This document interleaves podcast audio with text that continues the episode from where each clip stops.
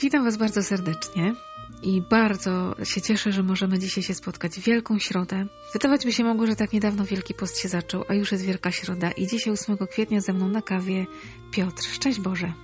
Szczęść Boże, witam.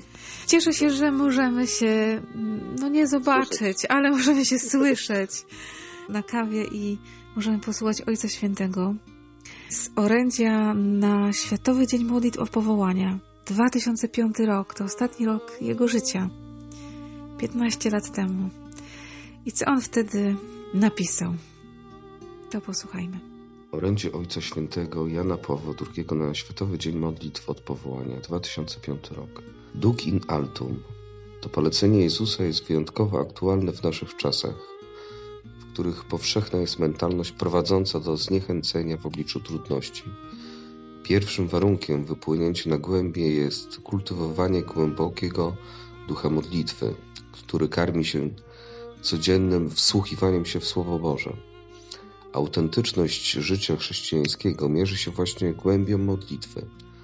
Taka modlitwa jest sztuką, której trzeba się uczyć z ust samego boskiego mistrza, błagając go razem z pierwszymi uczniami: Panie, naucz nas modlić się. W modlitwie dochodzi do owego dialogu z Chrystusem, który prowadzi ku Jego ostatecznemu celowi. Trwajcie we mnie, a ja w was trwać będę. Modlitewna więź z Chrystusem pozwala nam doświadczyć Jego obecności również w chwilach, które wydają się nam porażką, a nasz wysiłek zdaje się być bezużyteczny, jak to miało miejsce w życiu samych apostołów, którzy po całonocnym trudzie oświadczyli: nauczycielu, niceśmy nie ułowili. To właśnie w takich momentach trzeba otwierać oczy na fale łaski i pozwolić słowu Zbawiciela, aby zadziałało z całą mocą. Duc in altum. Ten, kto otwiera serce Jezusowi, nie tylko rozumie tajemnicę Jego egzystencji, ale także tajemnicę własnego powołania oraz wydaje dojrzałe owoce łaski. Pierwszym z tych owoców jest wzrastanie w świętości poprzez rozwój duchowy, który zapoczątkowany w darze Chrztu Świętego prowadzi aż do osiągnięcia doskonałej miłości. Żyjąc autentycznie Ewangelią, chrześcijanin staje się zdolny do kochania na wzór samego Chrystusa i kieruje się Jego wezwaniem: bądźcie doskonali, jak doskonały jest wasz Ojciec w niebie. Wierzący troszczy się o to, by trwać w jedności z braćmi wewnątrz wspólnoty Kościoła i oddaje się na służbę nowej ewangelizacji, aby głosić i świadczyć o zdumiewającej prawdzie zbawczej miłości Boga. Drodzy młodzi, to właśnie w szczególny sposób do Was kieruję raz jeszcze zaproszenie Chrystusa, by wypłynąć na głębie. Każdy z Was musi podjąć ważne decyzje w odniesieniu do swojej przyszłości. Zachowuję w sercu wiele spotkań z młodzieżą, które odbyłem w poprzednich latach. Dzisiaj tamci młodzi stali się już dorosłymi ludźmi. Może są rodzicami niektórych z Was, a może stali się kapłanami, zakonnikami czy siostrami zakonnymi oraz Waszymi wychowawcami w wierze. Widziałem ich radosnych, jak przystało na młodych, a jednocześnie zamyślonych, którzy pragnęli oni nadać pełny sens ich życiu.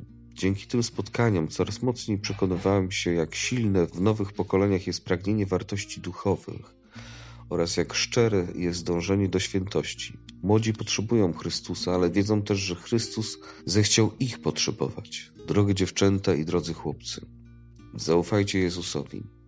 Wsłuchujcie się w Jego nauczanie. Kierujcie wasze spojrzenia ku Jego obliczu. Trwajcie w słuchaniu Jego słowa. Pozwólcie, żeby to właśnie On kierował każdym waszym poszukiwaniem i drżeniem, każdym waszym ideałem i pragnieniem serca. To są słowa wypowiedziane 15 lat temu. A dzisiaj, po tych 15 latach, dla Ciebie, co z tych słów jest takim skarbem, który chciałbyś zabrać na życie? To, że te 15 lat minęło tak szybko, to jest też bardzo takie ciekawe, że ten czas tak szybko pędzi. Ale to, żeby też trwać przy Chrystusie i to wypływanie na głębie, czyli te trudności, które są w naszym życiu, ten czas, w którym teraz my jesteśmy, żeby nie dać się pokusie zwątpienia, jakiejś takiej rozpaczy, bo każdy czas jest dobry. Nie ma złego czasu. To, że jesteśmy tu i teraz w tym czasie takim trudnym, ale trzeba w tym też widzieć dobro, bo Chrystus zwyciężył na krzyżu i zmartwychwstał. I to jest jakby najważniejsze. Mimo tego, że doświadczamy ograniczeń wszelakich, ale my widzimy gdzieś tam dalej, patrzymy dalej. Nie można się zawieszać na tym, co jest tutaj i teraz, nie? To jest ważne też, nie? Bo trzeba to życie przeżyć, ale trzeba właśnie wypłynąć, zaufać Panu Bogu, nie? No tu Jan Paweł II tak świetnie to określa, że 15 lat temu już to mówił, że żyjemy w takim świecie, który ma taką mentalność prowadzącą do zniechęcenia w obliczu trudności. My teraz też ciągle żyjemy w takim zniechęceniu, bardzo często, a w obliczu trudności mówimy, dobra, okej, dzięki, już nie walczę, już odpuszczone, nie? Czas jeszcze mamy w ogóle wyjątkowy, no bo ta trudność przed nami jest duża i no nie ma się co tu czarować, że nie jest, no bo każdy z nas jakoś to przeżywa i tu się nie zniechęcić. Oj, to sobie myślę, ogromne zadanie, nie? Tak sobie myślę o tym właśnie, o tym czasie, w którym żyjemy, że to jest jednak pewna też łaska bycia w tym czasie, że możemy doświadczyć czegoś takiego globalnego, że jakby wcześniej były wojny, ale to, że nagle mamy ten sam problem wszyscy, to jest też takie dla mnie doświadczenie.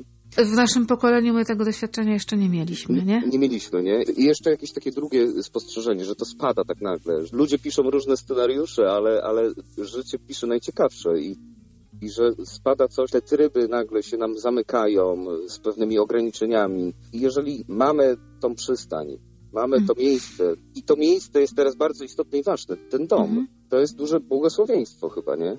Że ja mam ten dom i nie przeraża to, gdy patrzę gdzieś tam, jak jadę samochodem, ludzi bezdomnych. Są pozbawieni jakby tej opcji zamknięcia się. Dom to nie jest tylko kwestia tego adresu i, nie wiem, numeru na drzwiach, tylko to jest moje schronienie nagle. To się nagle okazuje, że to jest tak ważne, że ja w domu mogę być bezpieczna.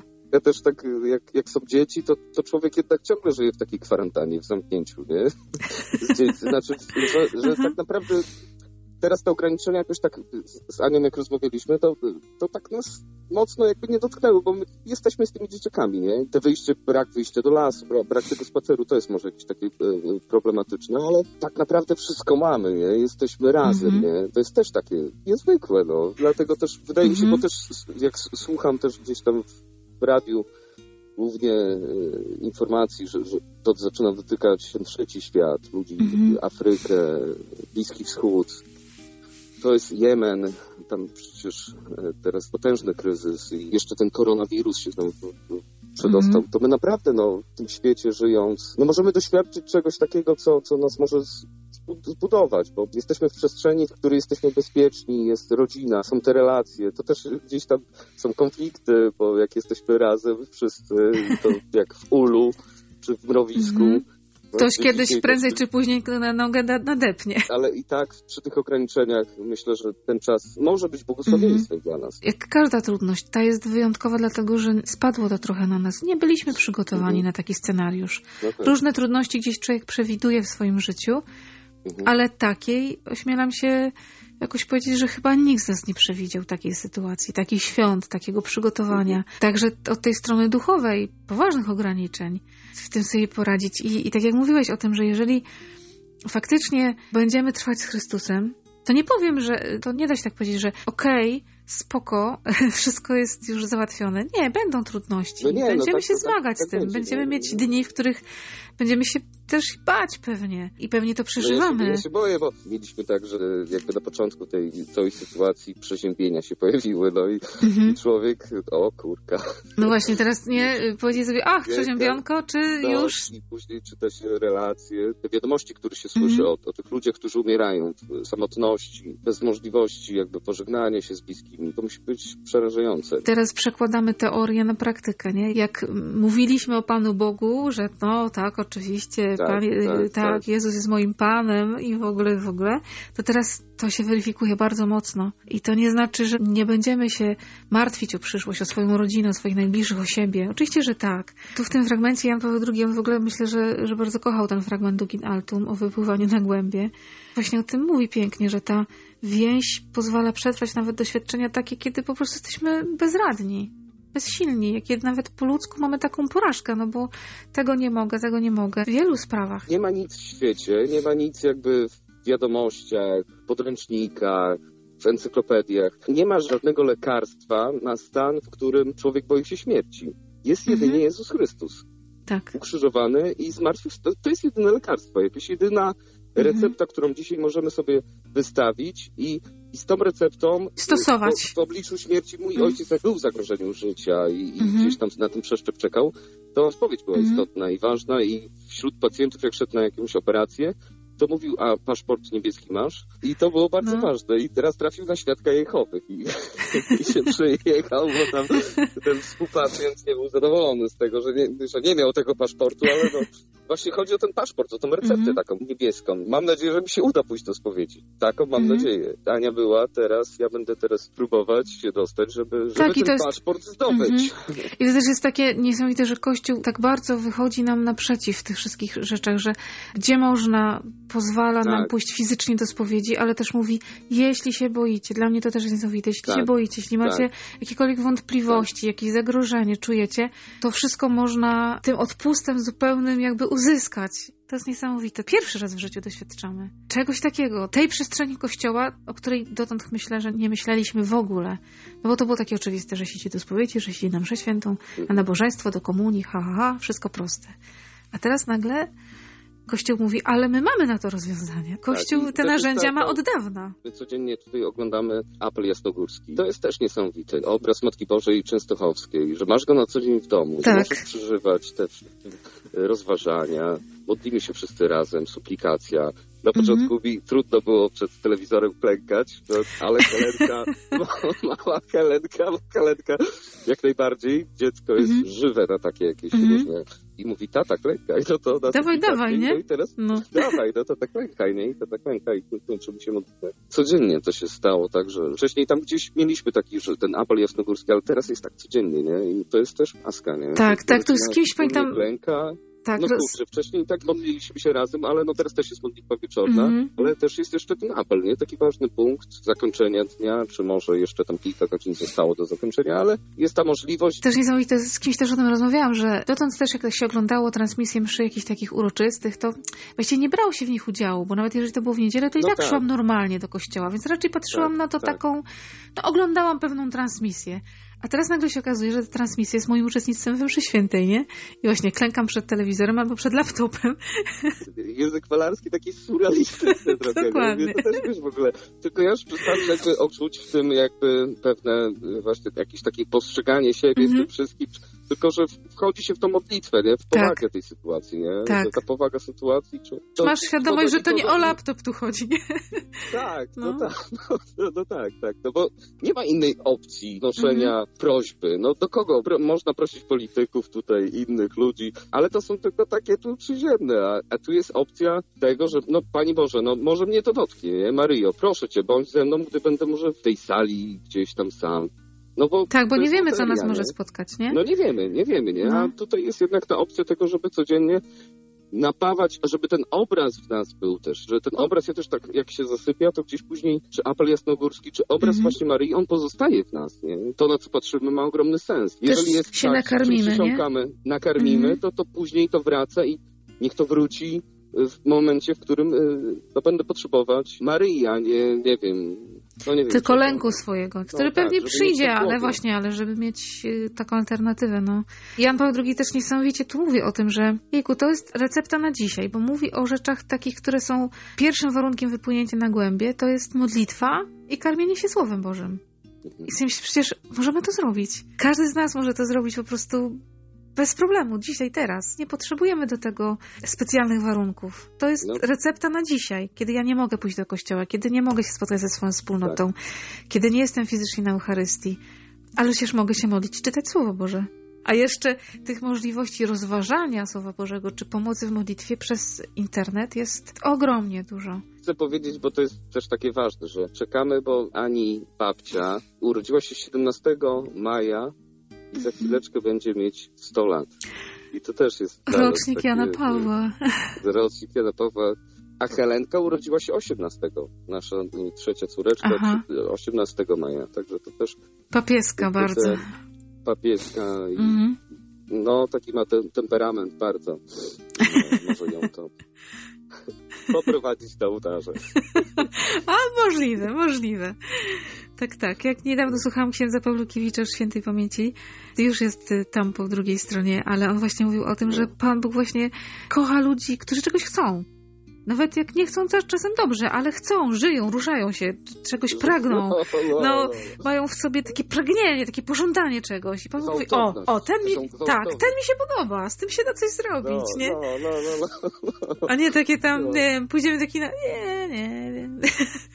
A pójdziemy potańczyć, nie. No to właśnie Pan Bóg, dobra, no to poszukamy jakiegoś gwałtownika i wariata, nie? No nie wiadomo, jak to będzie teraz, czy te urodziny stuwa, nie? Teraz jak tą stówę obchodzić, nie?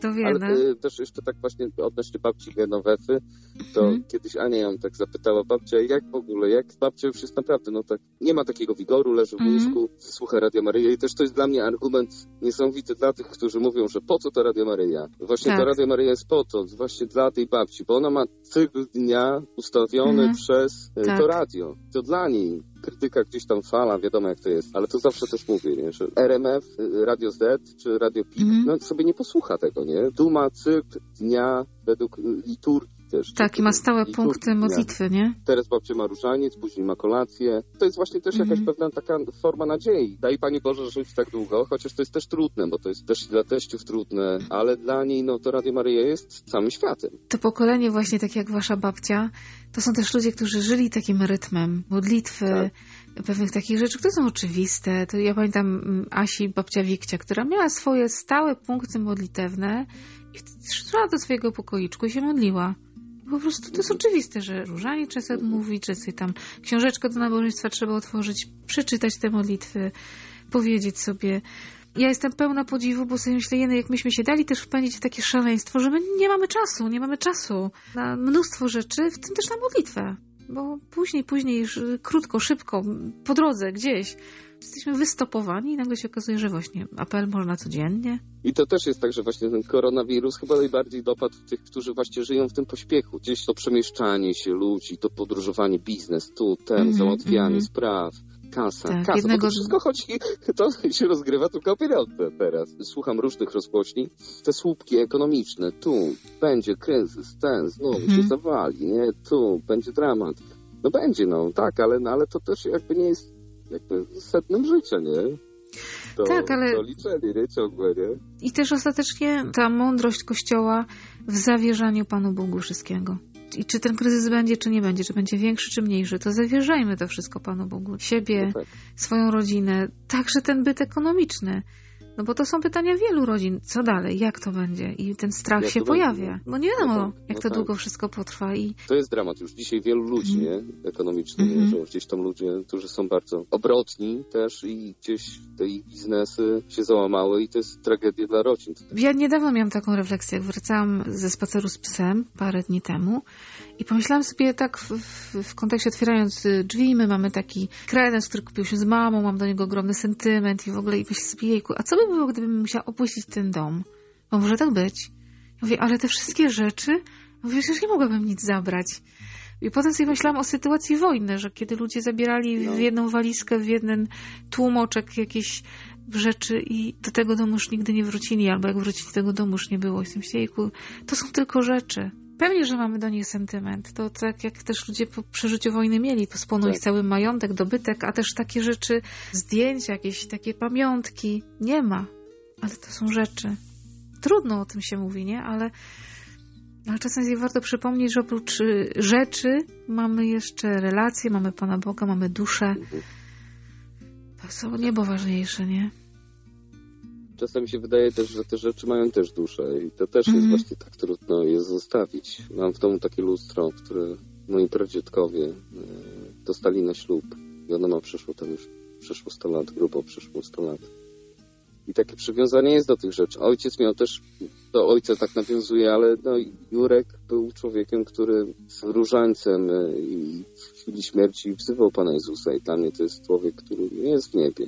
I on mi mówił, zmarł w 2010, a 5 lat wcześniej miał też takie zejście, że już tam mało szans było na to. On mówił człowieku, leżysz, był pod respiratorem i mówi, leżysz nagi. I co miał tylko w tej sali? Mówi, dzięki Bogu był krzyż.